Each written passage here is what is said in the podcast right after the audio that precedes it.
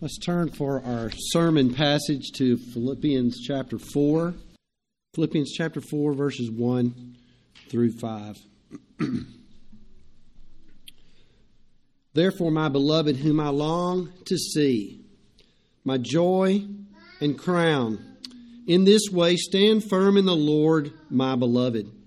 I urge Euodia and I urge Syntyche to live in harmony in the Lord. Indeed, true companion, I ask you also to help these women who have shared my struggle in the cause of the gospel, together with Clement, also the rest of my fellow workers, whose names are in the book of life. Rejoice in the Lord always. Again, I will say, rejoice. Let your gentle spirit be known to all men. The Lord is near. The word of the Lord. We've been working through this chapter and uh, working through the book of Philippians, and we come to these verses, and the main verb, the key verb in these verses here is stand firm. We could say persevere, continue, hold fast. It can be better described. A Roman soldier standing in front of an enemy, unmoved, not afraid. Or maybe we could get bigger a Roman army of soldiers standing in front of their own enemies, unmoved, not going to be afraid. They will not stand there and be ashamed. And the church in Philippi is to stand firm. And, you know, here we are. We have that. Did y'all see that first word in that chapter 4? That word, therefore, again? Now, what do we do when we see the word therefore?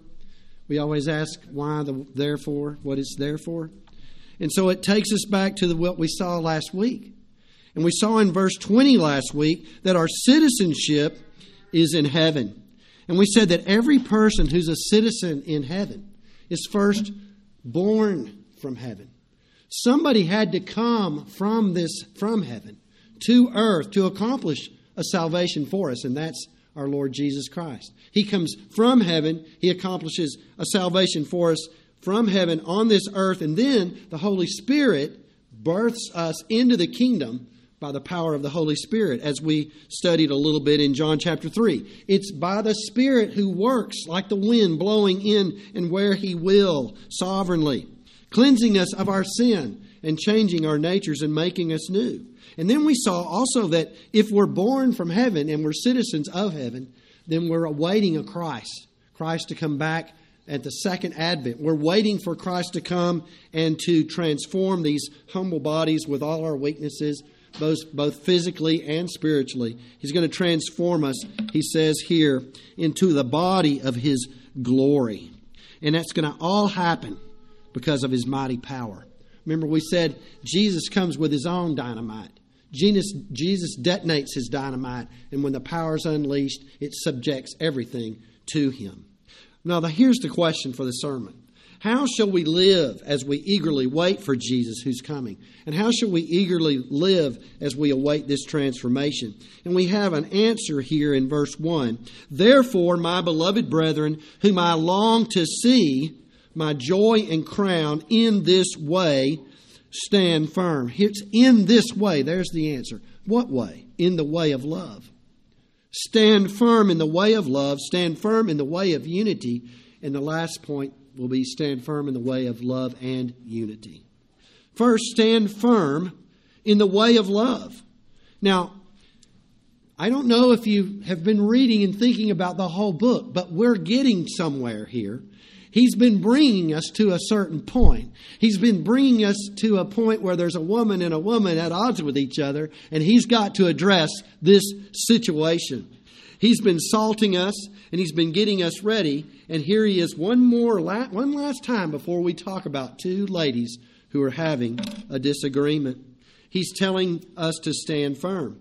We've seen this verb in Philippians 1:27 where he says this, only conduct yourselves in a manner worthy of the gospel of Jesus Christ, standing firm in one spirit, with one mind, striving together for the faith of the gospel, not being alarmed by your opponents. So you and I, as we face the world, and as we we're going to preach the gospel, and guess what? Mm, going to offend people. Going to have opponents. Going to have difficulties. gonna gonna be persecuted. Well, what do we do? Well, we leave out of this place like everybody's facing this way right now. We leave out of this what this place facing the world, and we're not to be alarmed. We're not to be intimidated. We're to preach the gospel, understanding there's going to be some persecution. So we do this arm shoulder to shoulder, and then he says here in chapter two, he tells us that we are to face one another.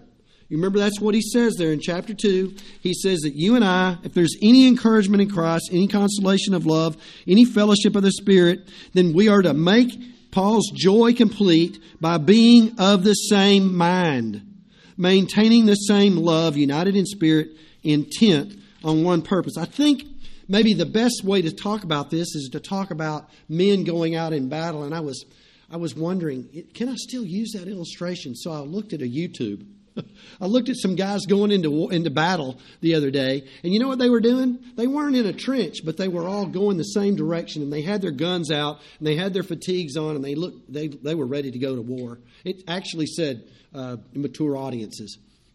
And so I watched these guys, and they were all going the same direction. So it still happens today, even though we do all these surgical strikes and all the things we can we know we can talk about.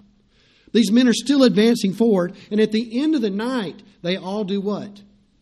They all get together, and maybe it's not around a campfire, maybe it's around a, a microwave, or maybe it's around the oven or something. But all these men get together, and they all get out something to drink, and they all fix their food, and they all sit around, and they all face each other. That's how it works. And that's how the church is supposed to work. We're supposed to leave this place. We're supposed to go out, facing the world. I've said this to you many times. And then when we come back at night, we come here on Sunday morning, we go on Friday night, we go to our women's Bible studies, our men's Bible studies, and we have to face each other. We have to drink coffee together. We have to work it out. We have to get along.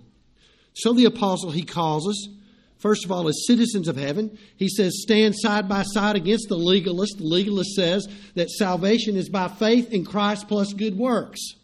No, justification by faith is in, by, by um, your justification is by faith in Christ alone. He stands up and he says, You, as citizens of heaven, are to be standing side by side against the antinomians.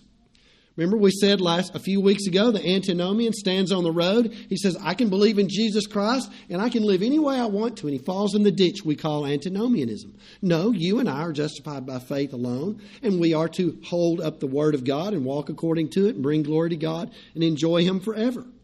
We're to stand side by side as we face the world, preach the gospel, understanding we'll be persecuted.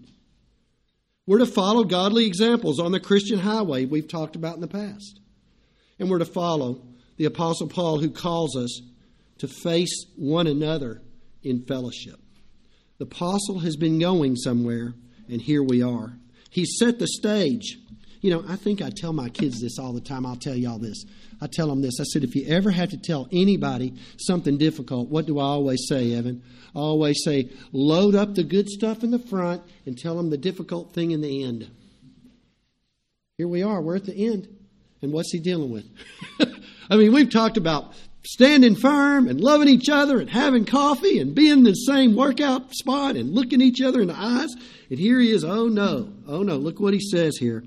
I urge Euodia and I urge Syntyche to live in harmony in the Lord. What's the problem? We're going to talk about it later.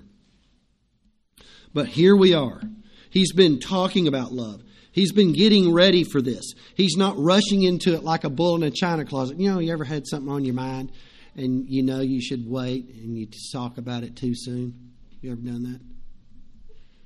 You know, you ought to wait. You ought to do what I said. You ought to have three chapters at, at the front of it before you get to number four.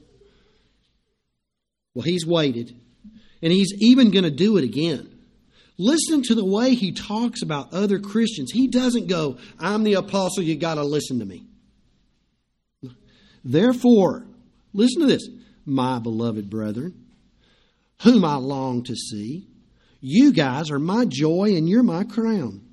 In this way, stand firm in the Lord. And then he adds another one, my beloved. Stand firm in love.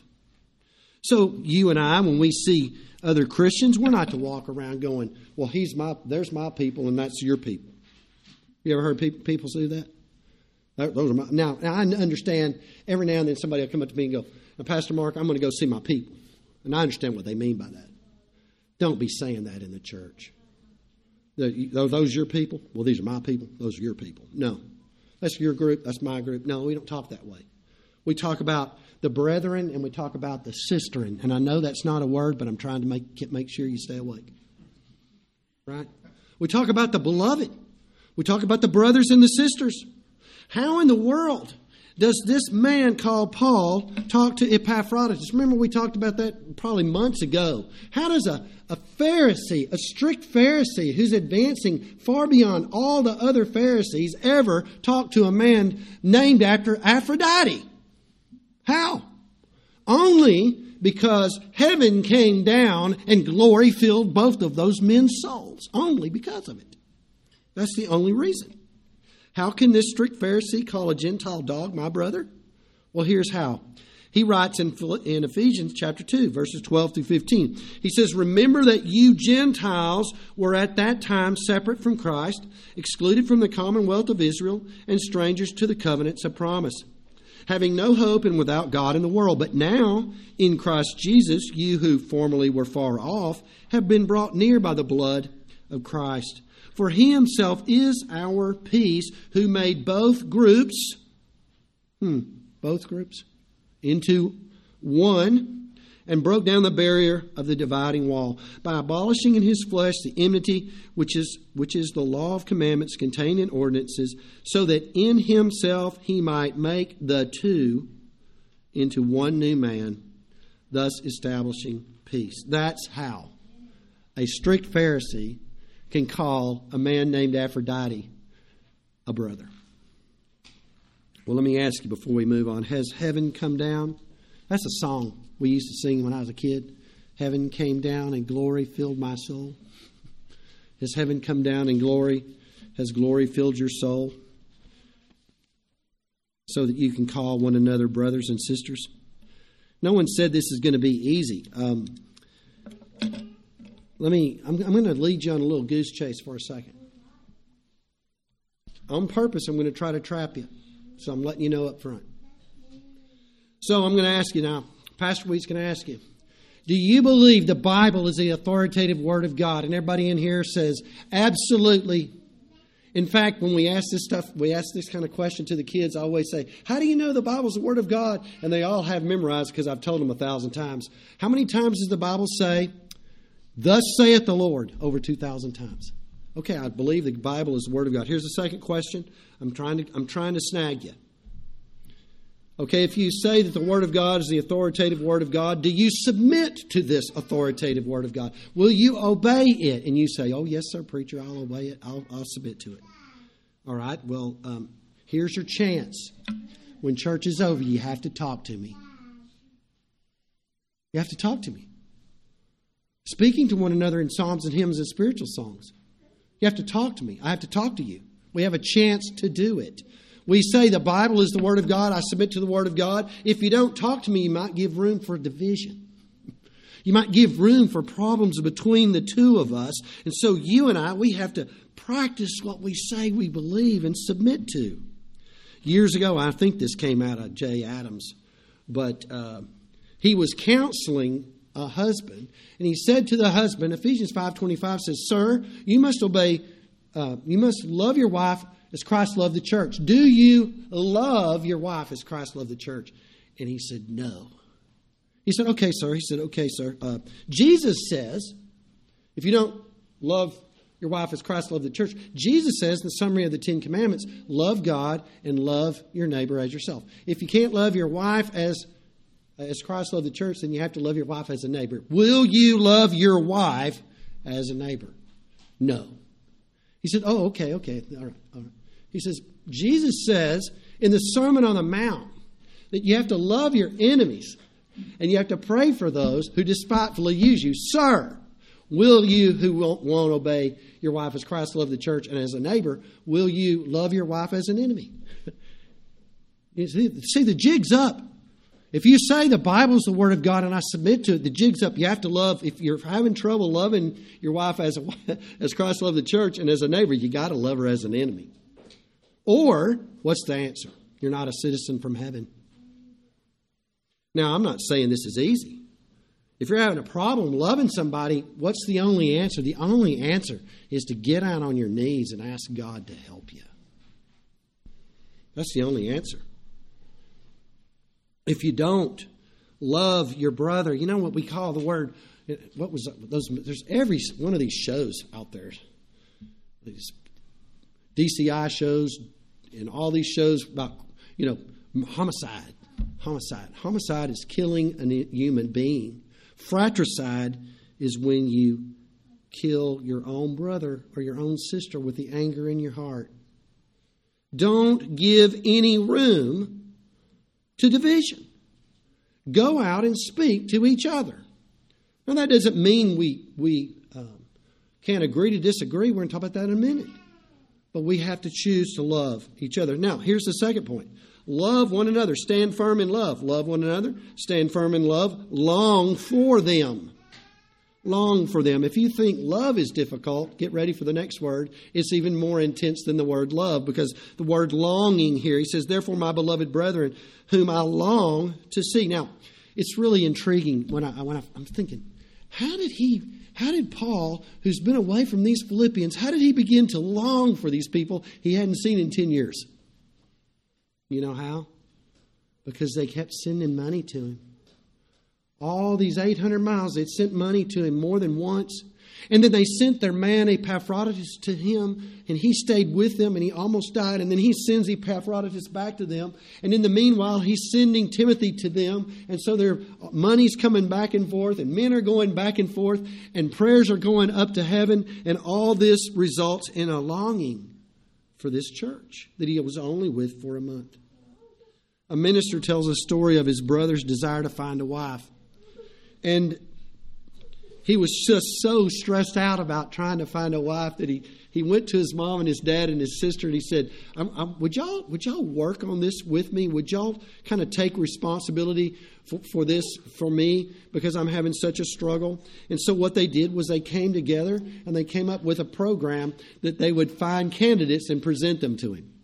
And so the way this worked is they prayed and they'd bring a woman, they'd bring a woman up, they'd talk about it amongst themselves, and they'd say, okay, what, what do you think about this person?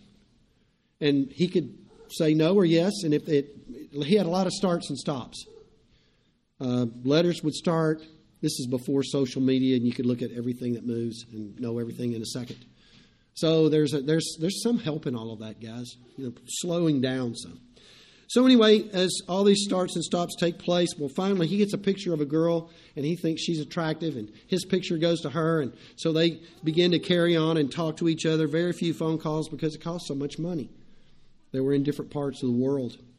Letter after letter went, letter after letter was read, and then finally he determined that he would ask her to marry him. His brother, who was a minister, came up and said to him, When she gets off the airplane, what if you say to yourself, this picture didn't do her justice? What if she says to herself, This picture of you didn't do you justice? Oh no, what do we do? Can we just walk away and call the whole thing off? And this is what the brother said to his brother, who was a minister. He said, Are you through? Are you through? Write this down and don't forget it. Love is as much a question of the will as it is of the emotion. And if you love somebody, you can happened through letters, not many phone calls. And the apostle is longing for these people he had seen so little. Just like this man was longing for this woman whom he had seen so little. But remember those words. Write this down and don't forget it. Love is as much a question of the will as it is of the emotion. And if you love somebody, if you choose to love somebody, you can. You can. Loving and longing and it's not going to be easy. When you go out and you love somebody, it may not be that you just get the heebie jeebies and have emotions all over you. You may not. It may just be that you're saying to yourself, I'm doing this because Christ told me to do it. And it pleases Him. And so we go out and we do what we're supposed to do. And you know, I'm going to I'm to be I'm, I'm go over a limb here a little bit. I I'll, I'll tell you this. Most of the time when I've gone out and done what I should do, the feelings follow. There's plenty of feelings. There's plenty of feelings. Go out from this from when you get up in the morning, you come to this place, you get on your knees and you go, Lord, I will to love these people. I will to be with these people. I will to make these people uh, you know, part of my family, the family of God. I'm going to be with them and worship God with them. Third thing, stand firm in love. Invest in them. Notice what he says at the very end of that sentence. He says, My joy and my crown. So he's been giving himself to them, receiving gifts, receiving a man, receiving their ministry, and he's been investing in them to the point that he says about them, You're my joy. You know, my life because of you is better. My life because of your investment in me is better. And your life because of me is better because I've invested in you. You're my joy. You know, we think about these guys and the, the, the guys, the athletes in, in the track track and field world championships are coming coming forward, you know. And so, you know, think about uh, the, the ancient Roman games. Remember, we said it's a 607 foot to one end of the stadium and 607 foot back. And when you get finished with the race, you are called up into the, you know, emperor's press box, if you will, and he gives you a crown. Jesus is going to give us a crown of righteousness, but Paul says, you know what? You're my crown. You're my joy. Everything that I have done towards you, everything you've done towards me will be rewarded because of the investment we've made in one another. Not one hello, not one prayer, not one conversation, not one cup of cold water, not one encouraging word will go without us being rewarded. You're my joy. You're my reward. You're my crown. Then here's number two stand firm in the way of unity. So Paul's setting the stage, right? Love each other, long for each other, invest in each other. Now we're going to talk about Euodia and Syntyche. Say that fast 10 times. Euodia and Syntyche. What's the problem with these two women? Well, why does he even talk about it? Well, because this disagreement must be long standing. It had become public knowledge. Otherwise, he wouldn't have brought it up. There's no doubt this disagreement has caused harm to the church's witness before the world. Now, here's another question What was the disagreement that caused this division? To Paul's credit, we don't know. We don't know. We don't know what the problem was. Nobody knows what the problem was. He's just addressing that these two women are not agreeing and not getting along. If it was a doctrinal issue, we already know what Paul would have done. He's already addressed the legalists. He's already addressed the antinomians. If it was a le- if it was a doctrinal thing, he would have already addressed it. But he's not addressing this. He's just saying there's a problem. Is it the color of the carpet? Y'all all know what I'm talking about, don't you? You know, we build a new church building one day, and somebody's going to say, "I want green." I want. Somebody else going to say, "I want blue." Is it about the carpet? You know, sometimes, folks, it's just it's just some minute thing, not a big thing. It's a minute thing that gets between us and causes us to have a division. It's not a big thing most of the time. It's about the carpet. Is it about how to go out, who, whose house to have the Bible study in? Is it about how to go out and sh- share the gospel or where to go? Whatever it was, it was significant enough to bring up, but he doesn't tell us what it was. It has the potential of causing a problem in the church, and we can have two groups the Euodians and the Syntychians. And Paul wants to stop it. He says, first of all, let me give you a few points the urgency of the unity right there in the first few words. I urge Euodia and I urge Syntyche, don't let any grass grow under your feet. Urgency, imploring them to get on with it. Number two, the equality of the unity. Did you notice the sentence there? I urge Euodia and I urge Syntyche. He doesn't say I urge Euodia. He doesn't say I urge Syntyche. He says, I urge Euodia and Syntyche. He balances it off. He even puts their names in alphabetical order. Why don't we do that sometimes, right? So nobody thinks anybody's getting put forward, right? Evan's, Evan and the, the Wheats are always at the end in any kind of graduation. It's just how it works. So we don't get upset. Maybe they ought to change it around, put the disease at the front and the A's at the end sometime. I don't know. Would that make us feel better? It's balanced here. You two gals. You two gals. It's not Euodia and leaving one name out. Look at the object of the unity. Look at the women here. Verse 3 tells us three things about these women. They are women who have shared, Paul says, my struggle in the cause of the gospel. Think about it. When Paul goes to Philippi, he goes to a river where women are praying. And remember, this is the place where Lydia, the seller of purple fabric, God opens up her heart. She receives the message preached by Paul. She's baptized along with her household. Euodia and Syntyche are probably there. It says prayer, a prayer meeting of women. They're probably there. These women are the beginning of the church. They're probably really prominent women. They're not. There's some. There's some girls who are in there struggling with Paul for the church and the gospel. He calls them fellow workers in verse three. So they're not lazy. They're not lethargic. They're toiling and they're tirelessly working and probably opening opening up their homes and receiving people in their homes. And the third thing he says is this he says, These women's, their, name, their women, their names are in the book of life. Now remember, we said last week to be on a Roman roll. That's a big deal. Have your name in Rome, on the rolls of Rome. Well, he says these women, their names are in the book of life. These are women who are citizens of heaven, yet they have a division between the two of them. What does that look like? What does it look like to be a citizen of heaven, born from above through the power of the gospel of Jesus Christ, to have the Spirit of God, being able to go out and face the world, looking for Jesus to come, transform my humble estate to a glorious state, and I can't sit down and drink coffee with oh Euodia? What's that look like? That doesn't look good. That looks kind of bad. And so now let's look at the contents of this unity. He says, I urge Euodia and I urge Syntyche to agree with each other in the Lord. Isn't it interesting? Who's, who needs to go first? Who needs to go first? Both of them. Who goes, whose, whose responsibility is to go first? Both of them are called on to go first. I urge both of you to agree. Make the first move.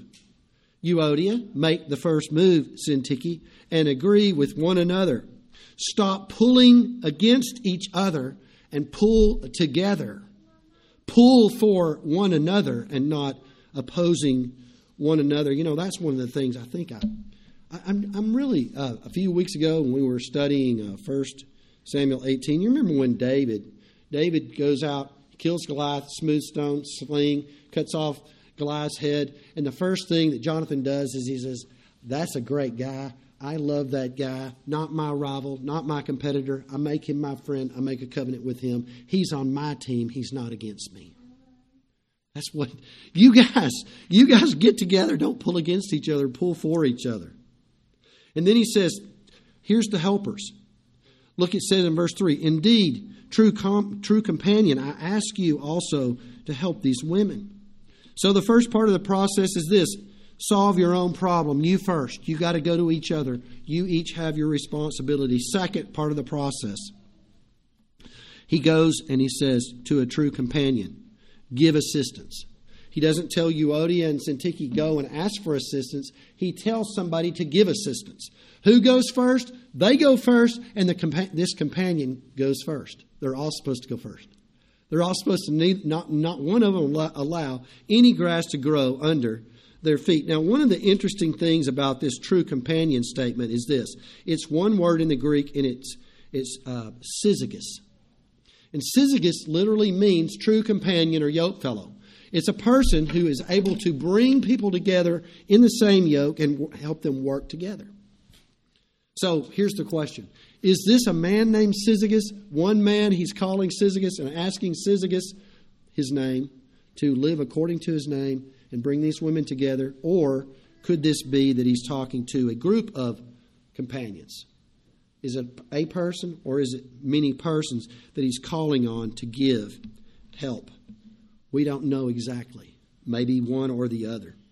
But here's a little caveat If you're a syzygus, if you're a helper, or if you're one of the helpers, remember who you're talking to. These are women who are strong women. These are strong working women. These are gospel, uh, struggling for the gospel sort of women. Their names are written on the Lamb's Book of Life. Don't degrade them, don't fault them, try to help them.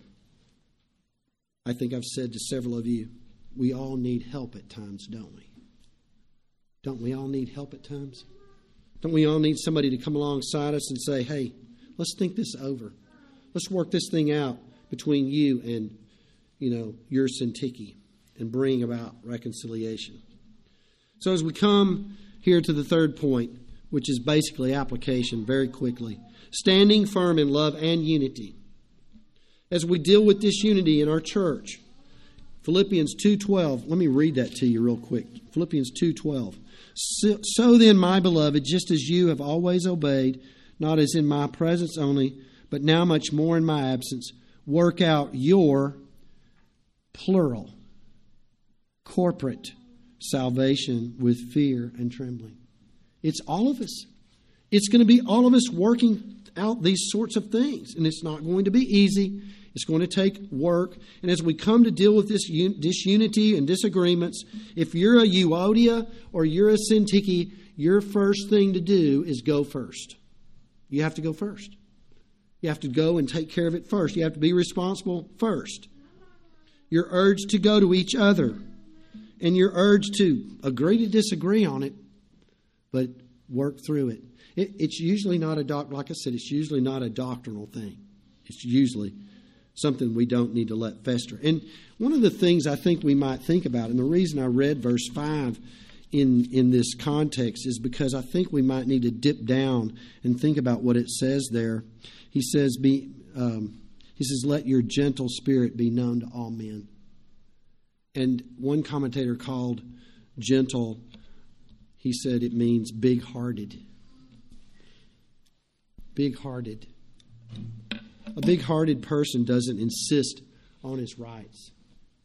A big hearted person, you know, that's one of the, I don't know, I'm going to I'm to brag on myself. In, in session meetings years ago, we were getting ready to build a building. They're building it right now in California. I told them, I'll never argue with you guys over the carpet.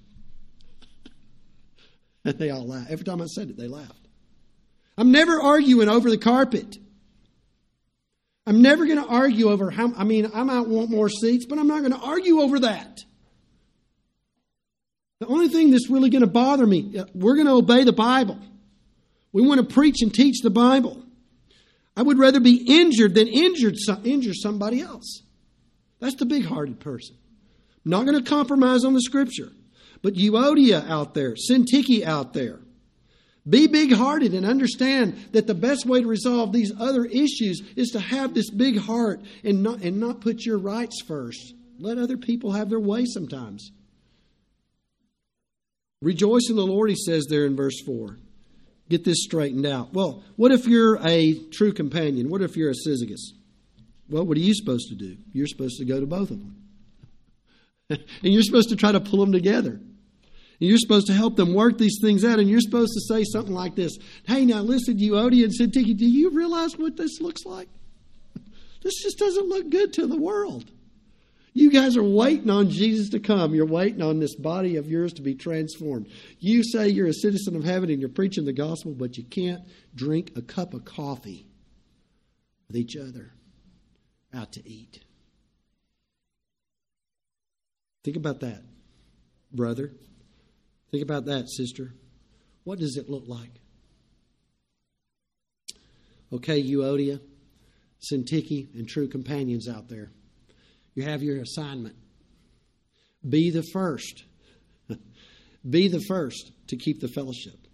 Be the first to keep the harmony. Be the first to show the love. Be the first as we get, go to this afternoon to speak to one another. Let's pray. Our Father, we thank you for loving us. We thank you for these words of encouragement. Lord, we want to obey your word and we want never to compromise on it. But Lord, when it comes to other things.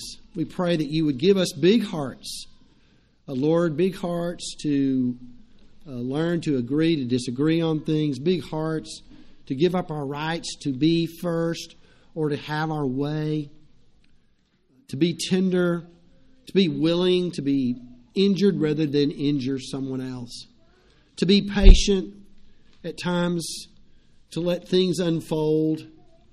Uh, to wait on you to work things out many times. Many times, things, Lord, will just work out if we just hold our tongue and you work work in the heart of the people around us. You're at work in us and through us.